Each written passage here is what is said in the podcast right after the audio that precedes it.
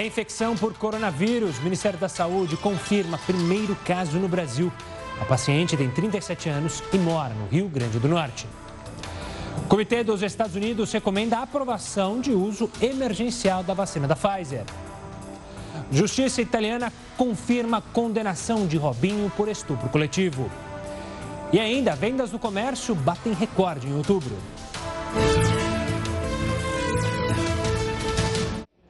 Olá, seja muito bem-vindo ao Jornal da Record News. Esta edição também está ao vivo no nosso canal do YouTube e na página do, da Record News do Facebook. A Polícia Federal fez hoje a maior operação contra fraudes no auxílio emergencial. Foram quase 50 mandados em 14 estados e quatro pessoas acabaram presas no Rio de Janeiro. A polícia bloqueou de forma preventiva em todo o país quase 4 milhões de pedidos irregulares do auxílio emergencial. E para evitar o pagamento indevido de mais de 2 bilhões de reais, no Rio de Janeiro, por exemplo, as contas bancárias de quatro investigados que moram na Rocinha foram bloqueadas. Três seriam de uma mesma família. Uma produtora de vídeos e conteúdo digital que presta serviços ao governo federal fez um trabalho de graça para Renan Bolsonaro, filho mais jovem do presidente Jair Bolsonaro. De Brasília, o repórter Matheus Escavazini tem mais informações. Boa noite, Matheus. Boa noite, Gustavo. Jair Renan Bolsonaro, filho 04 do presidente, abriu uma empresa aqui em Brasília, a Bolsonaro Júnior, e não pagou pelos registros fotográficos e de vídeo da festa de inauguração. Mas a empresa responsável pelo serviço, a Astronautas Filmes, tem contratos com vários órgãos do governo federal, entre eles Casa Civil e os Ministérios da Saúde e da Educação. A Astronautas Filmes confirmou que prestou serviço de graça em troca da divulgação da marca. Alegou também que é uma das principais fornecedoras do poder público desde governos anteriores e que jamais foi beneficiada. Agora, parlamentares da oposição pedem que a Procuradoria da República aqui do Distrito Federal investigue possíveis crimes de lavagem de dinheiro e tráfico de influência. O Palácio do Planalto não quis comentar o caso. De Brasília, Matheus Escavazini. Obrigado, Matheus. E o governo do Japão criou um centro de monitoramento para acompanhar o estado de saúde dos turistas que chegam ao país. O local começa a funcionar em março de 2020, no mês em que o governo pretende liberar a entrada de pequenos grupos de turistas. A ideia é avaliar o fluxo de pessoas no país antes que comecem os Jogos Olímpicos de Tóquio em julho. Os viajantes registram os números de passaporte em um sistema de banco de dados. Depois terão que atualizar diariamente a condição de saúde no aplicativo. Em caso de suspeita de infecção pelo coronavírus, os médicos vão chamar o paciente para encaminhá-lo a um local seguro. Mesmo antes da divulgação da eficiência e da aprovação da Anvisa, o Instituto Butantan já começou a fabricar a Coronavac. A meta é produzir um milhão de doses da vacina por dia. O diretor do Instituto Butantan apresentou a primeira ampola da Coronavac produzida no Brasil com matéria-prima da China. Queremos essa vacina para todos os brasileiros, para todos os municípios, é, com o financiamento do nosso Ministério da Saúde. Não tem sentido qualquer outra alternativa. Se o ministro se dispuser, basta me telefonar para reforçar a produção, além dos 245 funcionários que já trabalham aqui no Instituto Butantan, 120 técnicos serão contratados para que a fábrica funcione 24 horas, 7 dias da semana. A capacidade diária vai ser de 1 milhão de vacinas. 12 estados já formalizaram a intenção de usar a Coronavac para imunizar a população. Segundo o diretor do Instituto, 276 municípios também se interessaram pela vacina. O presidente da Federação Catarinense dos Municípios, Paulo Vaz, é um deles. Onde que a gente quer ter acesso à vacina Coronavac assim que ela for aprovada pela Anvisa, cientificamente comprovada, né? E garantir também segurança sanitária para os nossos cidadãos. O governador João Dória voltou a dizer que a primeira fase da campanha de vacinação no estado começará em 25 de janeiro. O que nós desejamos do Ministério da Saúde é uma manifestação clara, objetiva, escrita, divulgada nos meios de comunicação de que a vacina do Butantan, a Coronavac, fará parte do Programa Nacional de Imunização, assim como todas as demais vacinas, que igualmente a vacina do Butantan forem aprovadas pela Anvisa. E a FDA, a Agência de Saúde dos Estados Unidos, aprovou agora há pouco o uso emergencial da vacina da Pfizer contra a Covid-19. Com o anúncio, as doses vão começar a ser distribuídas para todo o país em 24 horas. A expectativa é que a vacinação comece ainda nessa semana. O Centro de Doenças Infecciosas recomendou que os primeiros da fila sejam os profissionais da saúde e moradores de lares idosos. Mas a decisão final ficará a critério dos estados. Voltando ao Brasil, o Ministério da Saúde confirmou hoje o primeiro caso de reinfecção por coronavírus no Brasil. A paciente é uma profissional da área da saúde, de 37 anos, que reside em Natal, no Rio Grande do Norte. Ela teve a doença em junho, se curou e teve o resultado positivo novamente em outubro. Tanto na primeira vez quanto na segunda, ela apresentou apenas sintomas leves. O caso estava sendo investigado desde o dia 23 de outubro. De maneira geral, a segunda infecção traz muitas dúvidas. Para falar mais sobre esse assunto, nós convidamos o professor epidemiologista da Faculdade de Medicina da USP de Ribeirão Preto, Fernando Belíssimo. Fernando, obrigado pela participação aqui conosco no Jornal da Record News.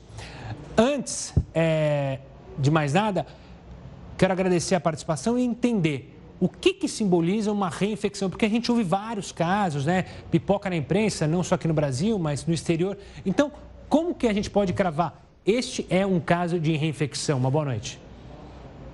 Boa noite a você a todos os telespectadores.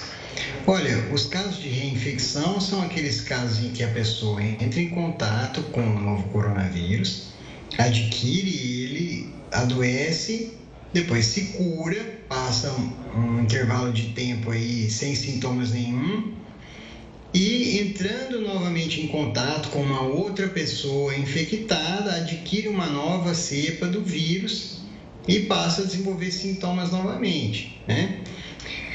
O que a gente tem que diferenciar isso são daqueles casos em que a pessoa teve um episódio único de infecção, mas o exame do nariz, o PCR, persiste positivo por longo tempo, mesmo sem que a pessoa tenha um novo contato ou que tenha novos sintomas. Isso é o que a gente chama de um exame residualmente positivo, que é diferente dos casos de reinfecção.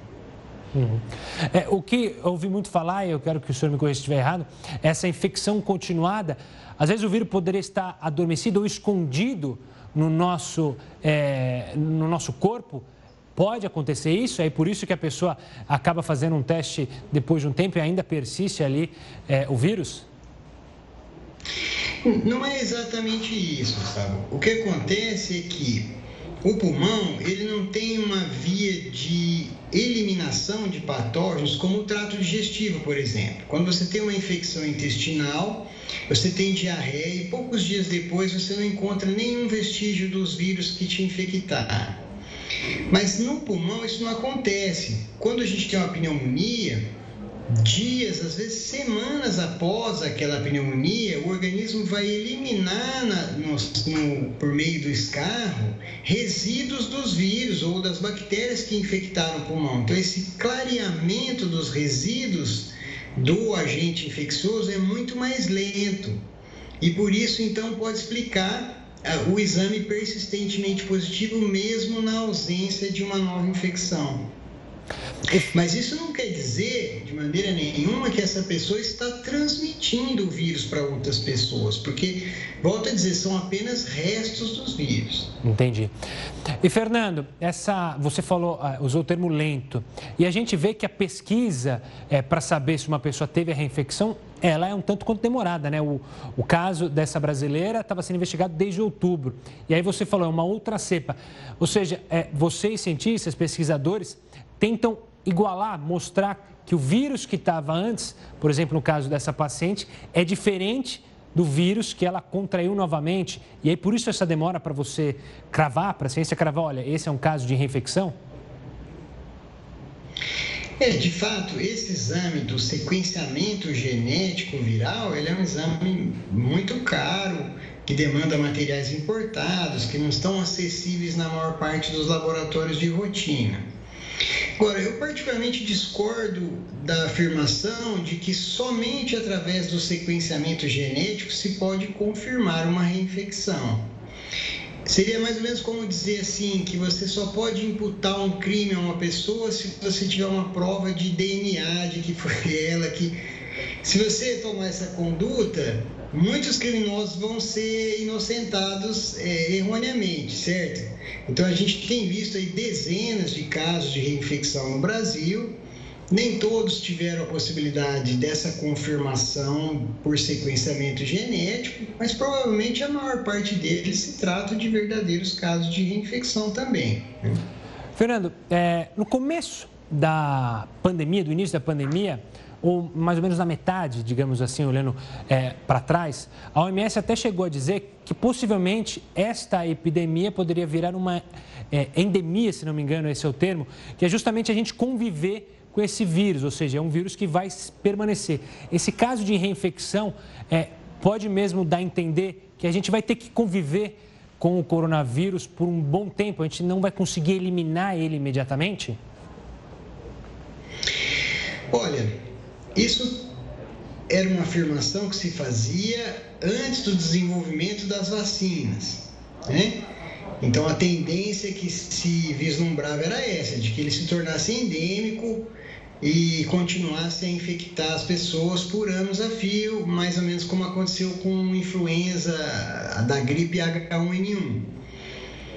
Porém, agora com o desenvolvimento das vacinas, isso pode mudar. Então, se as vacinas tiverem uma eficácia, uma efetividade acima de 90, 95% das pessoas, é possível que a gente consiga eliminar a circulação do vírus mais ou menos como aconteceu com a SARS-1 lá atrás em 2003. Não por vacina, mas por outros motivos. Agora, se as vacinas não forem assim tão efetivas ou não estiverem disponíveis para toda a população, é possível ainda que ele se torne endêmico, endêmico e continue a circular por anos a fio. Então, vai depender muito da questão das vacinas nesse momento. E aí a gente também poderia ter é, um cenário em que esse vírus se tornaria, e essa vacinação se tornaria assim como a vacinação que a gente faz da gripe aqui no Brasil, que você pega as principais cepas dos vírus influenza e aí utiliza aqui, poderia acontecer também isso? É uma possibilidade. Com a identificação desses casos de reinfecção, a gente percebeu que a imunidade induzida pela infecção natural parece não ser duradoura. Mas nós não sabemos quanto tempo vai durar a imunidade induzida pelas vacinas. Para a maior parte das vacinas, das outras vacinas, a imunidade induzida por elas é inferior àquela induzida pela infecção natural. Então, isso leva a supor que o mesmo vai acontecer com essa vacina, quer dizer, que o efeito dela não vai durar muito e possivelmente requeira é, reaplicações anuais, como a vacina da gripe. Mas existe, por exemplo, a vacina do HPV, que é um outro vírus, que é uma vacina excepcional. Ela induz a imunidade melhor, a vacina induz a imunidade melhor do que a infecção pelo próprio HPV. Né? Claro. Então, a gente não sabe ainda quanto tempo vai durar e, e, qual a qualidade da imunidade induzida por cada uma dessas vacinas. É ainda muito recente para a gente ter essa informação. É uma doença muito nova, né, Fernando? Obrigado pela participação, pelas explicações fáceis para a gente entender o que significa essa reinfecção e como a doença pode evoluir. Um forte abraço e até uma próxima, doutor. E olha, em 10 anos, o número de médicos dobrou no Brasil. Por outro lado, a distribuição desses profissionais do país ainda é muito desigual. Os detalhes sobre isso você acompanha no próximo bloco aqui no Jornal da Record News. E a Câmara aprovou a proposta que estabelece prisão de até quatro anos para a prática de stalkear. É aquela chamada perseguição obsessiva, em que a vítima é ameaçada psicologicamente ou até fisicamente e ainda tem a liberdade de ir e vir restrita. O criminoso, que pode atuar também por meio da internet, ele perturba a liberdade ou então invade a privacidade da vítima. O texto dessa proposta já tinha sido passado pelo Senado, mas foi alterado pela Câmara dos Deputados. Por essa decisão, a prática de stalking pode resultar em quatro anos de reclusão, além da multa. A versão aprovada pelos senadores, estipulava uma pena mais branda, de detenção de seis meses a dois anos ou então uma multa. Essa pena ela pode ser ainda maior se o crime for cometido contra mulheres, crianças, adolescentes ou então os idosos. E também se os criminosos agirem em grupo ou se houver o uso de uma arma. O texto agora vai seguir para análise dos senadores. Uma pesquisa realizada pela Federação Brasileira de Bancos apontou que os brasileiros estão divididos sobre se a vacinação contra o coronavírus deve ser ou não obrigatória no país. No total de entrevistados, 49% defendeu ser a favor da imunização obrigatória. Outros 49% se mostraram contrários à ideia. O estudo também mediu a intenção do brasileiro em se imunizar. 64% disseram que vão se vacinar, com certeza. 24% estão considerando a possibilidade e 8% dos entrevistados não querem tomar vacina. Para obter os resultados, a Febraban ouviu 3 mil pessoas com mais de 18 anos em novembro. O governo da Argentina anunciou hoje um acordo com a Rússia para a compra de mais de 20 milhões de doses da vacina Sputnik. O país sul-americano já possui contrato com o laboratório AstraZeneca e a Aliança Internacional COVAX. O presidente Alberto Fernandes afirmou que o primeiro lote, com 600 mil doses das vacinas russas, deve chegar neste ano. A previsão do governo é que até fevereiro, ao menos 10 milhões de argentinos sejam vacinados. O acordo com o laboratório russo possui uma cláusula para preferência na compra de doses futuras. No entanto, assim como no Brasil, as vacinas só poderão ser aplicadas após a aprovação da Agência Nacional de Materiais Controlados, órgão semelhante à nossa Anvisa. Em meio às dúvidas sobre a eficácia da vacina, Fernandes garantiu que será o primeiro a ser vacinado no país. E olha, em 10 anos o número de médicos dobrou aqui no Brasil. Por outro lado, essa distribuição segue muito desigual. O Heródoto vai trazer os detalhes sobre isso. Olá, Heródoto. Olá. Uh, Gustavo, eu queria lembrar o seguinte: você está lembrado quando a gente teve uma discussão muito grande do chamado Revalida? Lembro, claro. Aqueles diplomas que são obtidos no exterior. Aí chegou aqui, tem uma briga danada, porque só as faculdades públicas é que podem fazer o Revalida as particulares. Deu uma briga muito grande. E deu uma briga também quando nós contratamos aqueles médicos estrangeiros, especialmente cubanos. Lembra disso também ou não? Sim. Porque não tem médico no país. Bom, eu vi hoje uma, uma pesquisa, que eu vou mostrar alguns dados para a gente aqui, do Conselho Federal de Medicina. Né? E eles dizem o seguinte: hoje, nós temos aproximadamente 500 mil médicos no país, meio milhão de médicos no país. A nossa população está aí, todo mundo sabe, é de 210 milhões de pessoas. Muito bem. Então, para que a gente possa ver se tem muito ou pouco médico no país, vamos virar essa telinha para a gente ter mais uma informação importante aí, que é o seguinte. Vamos lá. Por habitante no Brasil, pegando o número de médicos ali, dividido pela população, nós temos então 2,4 médicos para cada mil habitantes do Brasil. É pouco ou é muito? 2,4. Olha os Estados Unidos, 2,6. Olha o Canadá, 2,7. Olha o Reino Unido, 2,8. Portanto, a proporção de médicos no Brasil é muito, muito boa. Se equivale a um, dois, três países mais desenvolvidos do mundo. E nós temos 2,4, enquanto os Estados Unidos têm 2,6. E a medicina lá, uh, o pessoal só faz elogio. Então nós temos gente aqui, sim, tá aí por habitante, né, por mil habitantes. Vamos virar então uh, outra, outra coisa lá. Só que é o seguinte, a, a, a, o pessoal está concentrado. Onde? Principalmente na região sul e sudeste do Brasil. Eu falei que no Brasil tem 2,4. No sul e no sudeste tem 3,5 para cada mil habitantes.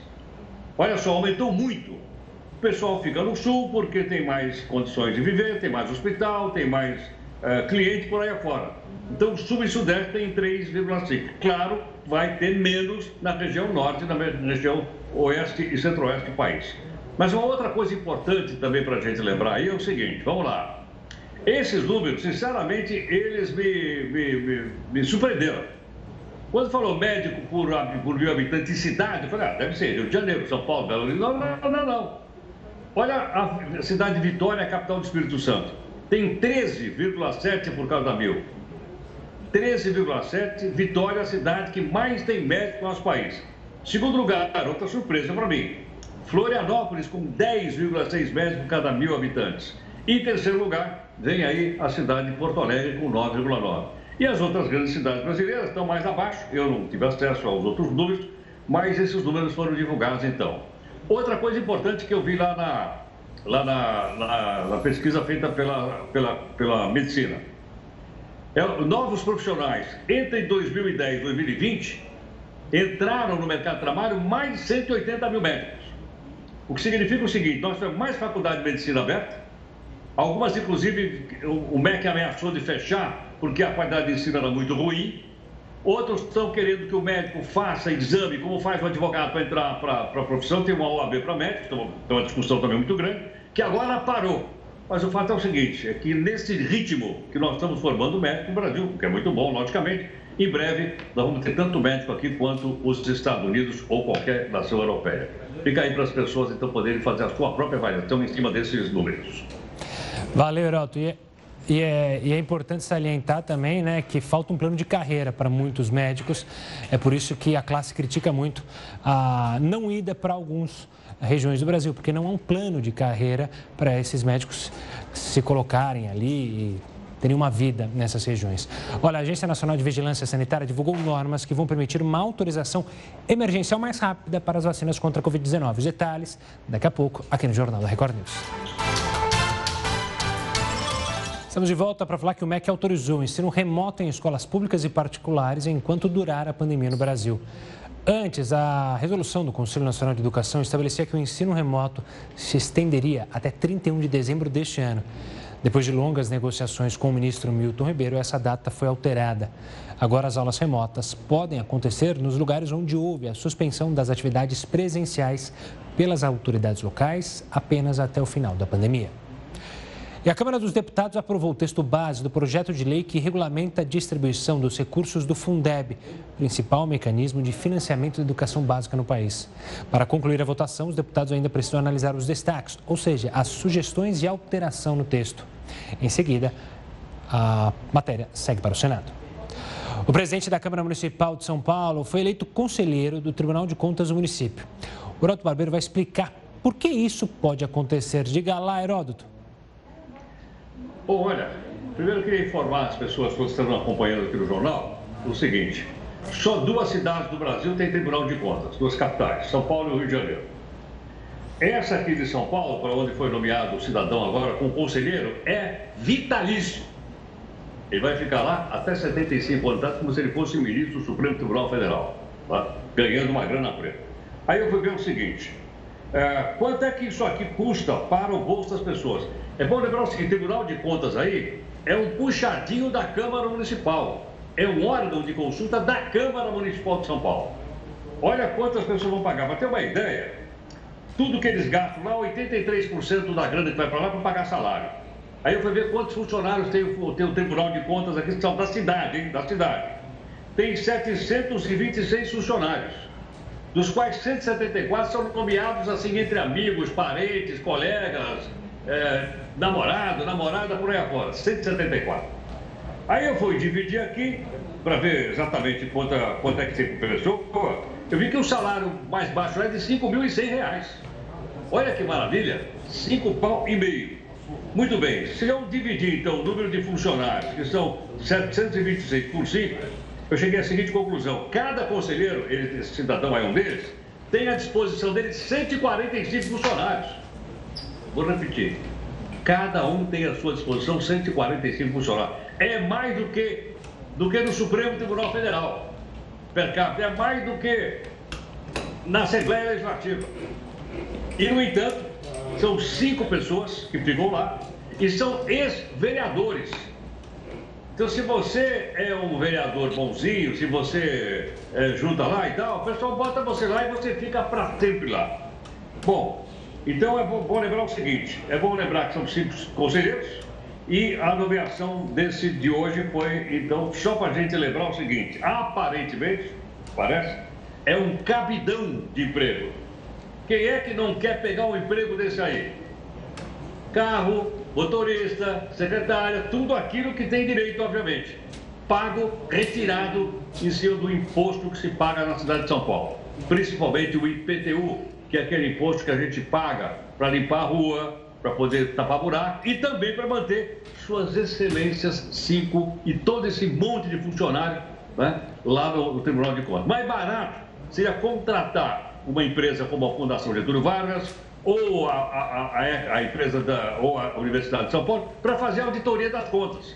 Ia sair muito mais barato. Agora, não sei por que a Câmara já tentou e não conseguiu extinguir esse tal de Tribunal de Contas do município. Pois é, triste a situação. Heraldo, obrigado pela participação. Daqui a pouco você volta. E a gente vai falar em instantes que a justiça italiana confirmou a condenação de Robinho por estupro coletivo. Os detalhes em seguida no próximo bloco. A Agência Nacional de Vigilância Sanitária divulgou normas que vão permitir uma autorização emergencial mais rápida para as vacinas contra a Covid-19. Pelas regras, a Anvisa poderá analisar e aprovar pedidos de uso experimental e emergencial da vacina feitos por laboratórios. A vacina temporária emergencial poderá ser interrompida a qualquer momento e não está permitida a vacinação em massa, apenas em grupos específicos. Nesta fase, a vacina também não pode ser comercializada.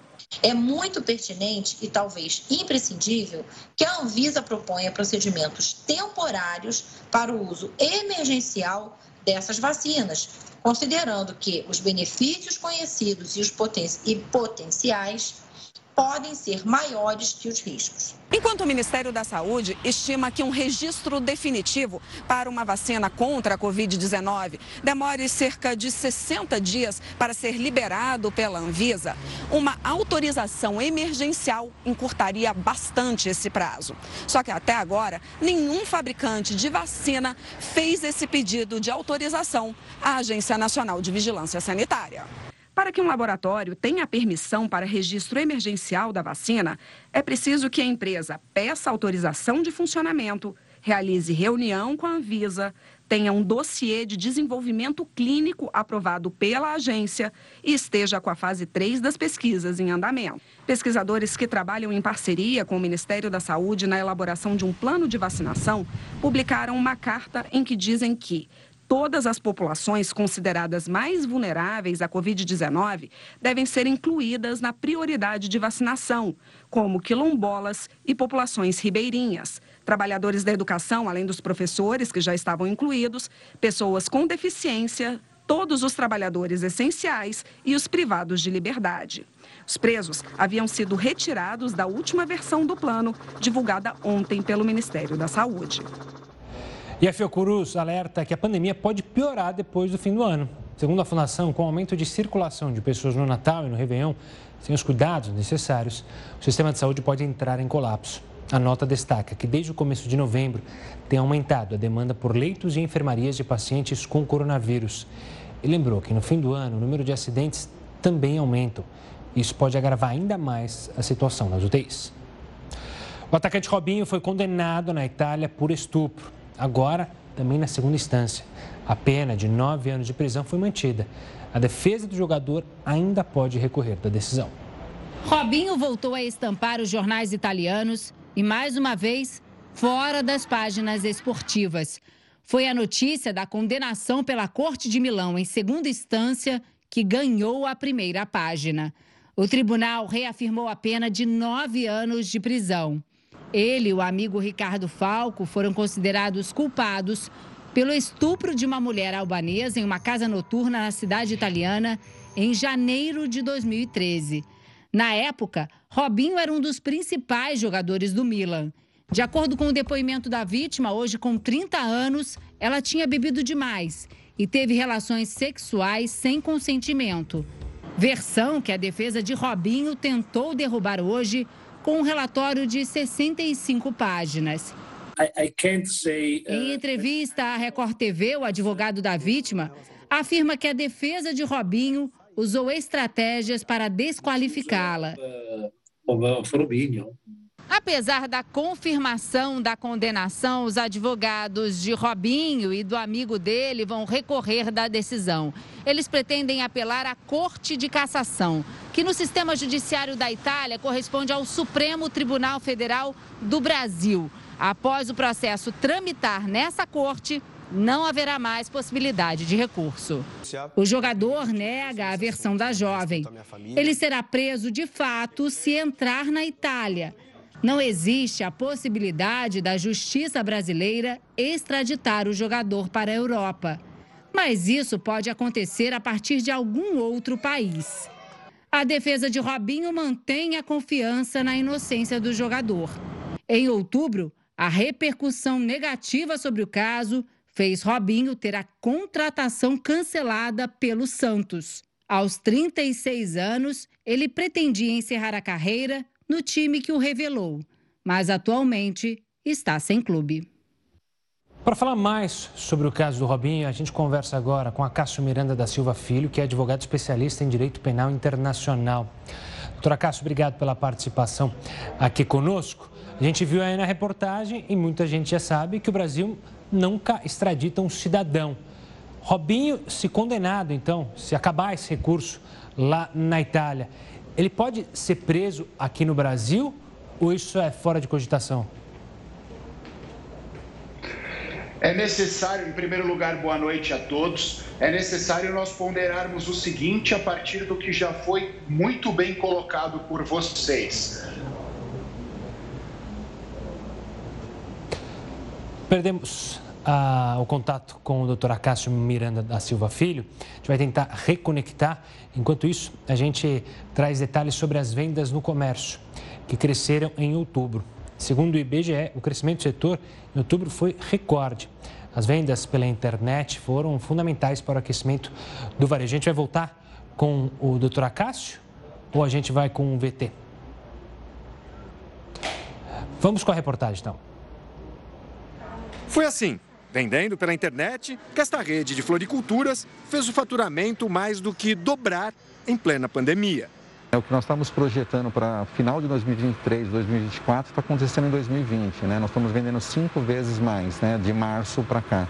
De acordo com a Associação Brasileira de Comércio Eletrônico, o e-commerce já é responsável por mais de 10% do faturamento varejista no Brasil. É claro que nem tudo são flores. No início da pandemia, somando todas as formas de comércio, as vendas despencaram no país. Mas agora, o varejo começa a dar sinais de recuperação. Pelo sexto mês consecutivo, o comércio registrou aumento nas vendas, segundo o IBGE. O faturamento de outubro foi 0,9% maior do que em setembro. Em relação ao mesmo período do ano passado, o crescimento foi de 8,3%, a maior taxa para o mês desde 2012. O resultado também ficou 8% acima do de fevereiro, no período pré-pandemia a receita nominal ela teve um incremento de 2%, o que nos dá aí alguns indícios também de que ainda está acontecendo uma, uma recomposição de preços. Em tempos incertos, adaptação é a palavra, seja para empresas ou trabalhadores. Rodrigo é um dos 40 novos contratados da floricultura. Teve de aprender a fazer todo o serviço online. Nós alimentamos o parceiro com esse pedido que, que o cliente comprou o parceiro responde pela gente que recebeu, aprova o pedido e via internet a gente envia novamente. A dica para o pequeno varejista é inserir sua loja numa plataforma de vendas pela internet, geralmente gerenciada por uma grande empresa. Esse consumidor também utiliza a internet para buscar produtos, para comparar preço, para analisar as diversas opções no momento de compra. Com a segunda onda do coronavírus batendo a nossa porta, fica a lição do início da pandemia. Quem não está na internet está em desvantagem.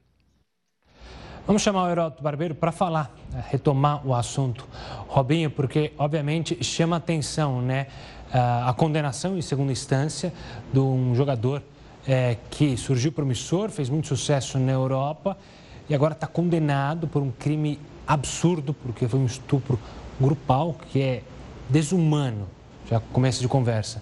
Mas chama atenção para saber quais serão os próximos passos, né, Heraldo? Principalmente o que a justiça italiana. Heraldo, a gente retomou o contato do Acácio. Antes de passar a palavra para você, vamos falar com o Acácio, que o Acácio, a gente teve problema na conexão, agora de volta. Acácio, retomando a pergunta para quem ligou a televisão agora, o que pode acontecer? Robinho pode ser preso aqui no Brasil? É, em primeiro lugar, nós falávamos, peço desculpas pela conexão, é, em tese, ele não pode ser extraditado, portanto, não pode ser enviado para o cumprimento da sua pena na Itália. Contudo, existem tratados, e tratados são instrumentos feitos entre países, e através destes tratados, há a possibilidade que uma pena imposta, por exemplo, na Itália, seja cumprida no Brasil.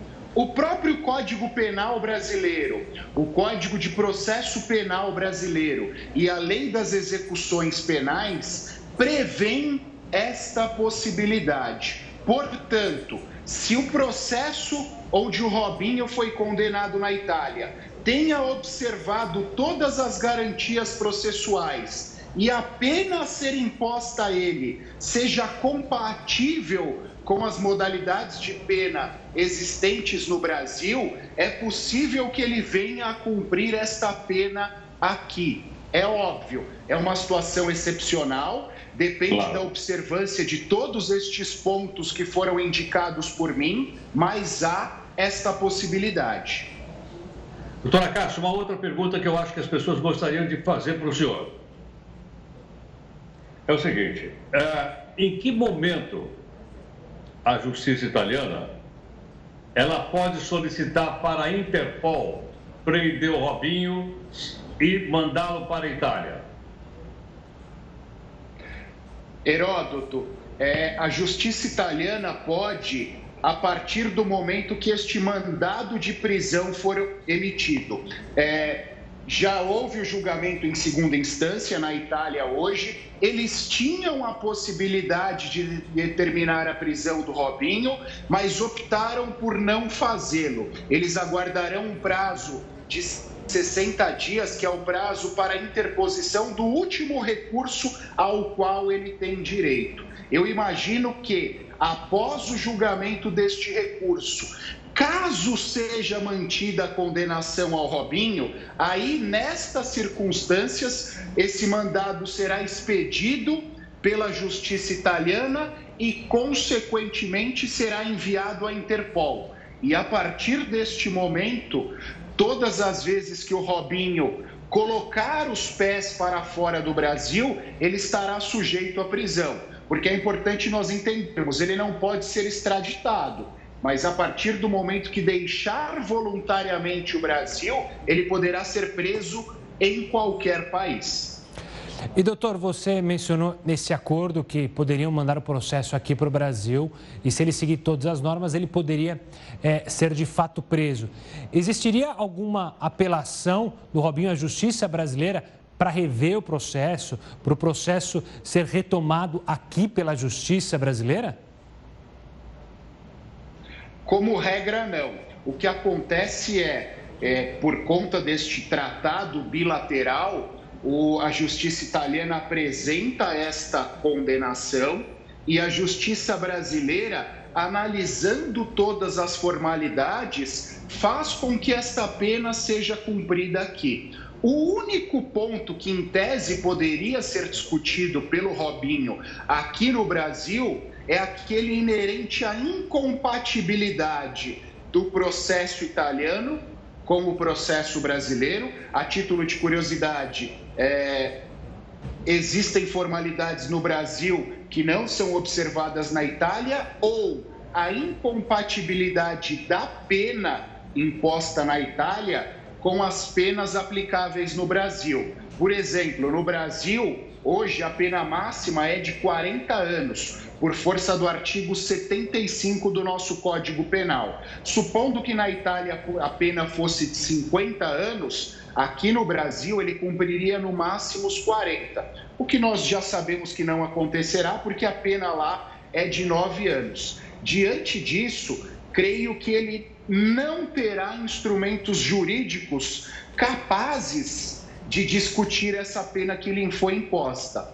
É óbvio, às vezes é possível a imposição, a interposição de um habeas corpus, de um mandado de segurança, mas eu acho que eles teriam muito mais um caráter protelatório do que uma capacidade propriamente de rever aquilo que foi imposto pela jurisdição de outro país.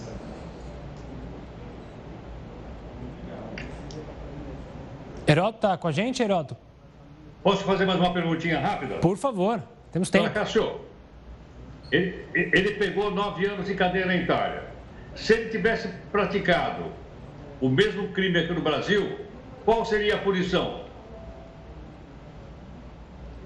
nós temos que olhar para dois aspectos, Heródoto. Como regra, nós temos dois crimes no Brasil que são adequáveis à conduta deles. Primeiro, o artigo 213 do Código Penal, que dispõe sobre o crime de estupro, cuja pena é de 6 a 12 anos. Mas há uma peculiaridade no caso do Robinho. Supostamente, eu não conheço o processo, por isso que eu falo supostamente, diante das informações que nos foram transmitidas, a vítima estava desacordada por conta da ingestão de álcool. E aqui no Brasil, nós temos o artigo 217 do Código Penal, que dispõe sobre o estupro de vulnerável, que é aquelas circunstâncias onde a vítima, por razões definitivas ou transitórias, é incapaz de impor a sua vontade, é incapaz de reagir àquela conduta. Ou seja, ela estava desmaiada e por conta disso há uma incapacidade de reação. Tal circunstância vai tornar o crime ainda mais grave. Então, nós partimos do estupro de uma pena de 6 a 12 anos e vamos para o estupro de vulnerável, onde a pena pode chegar até a 20 anos. Então, muito provavelmente, se essa conduta tivesse sido praticada no Brasil, a pena seria ainda maior que a pena imposta na Itália. Doutora Cássio, obrigado pela participação, pela análise sobre, sobre o tema. Heroto, obrigado também pela participação. A gente se fala amanhã aqui no Jornal da Record News.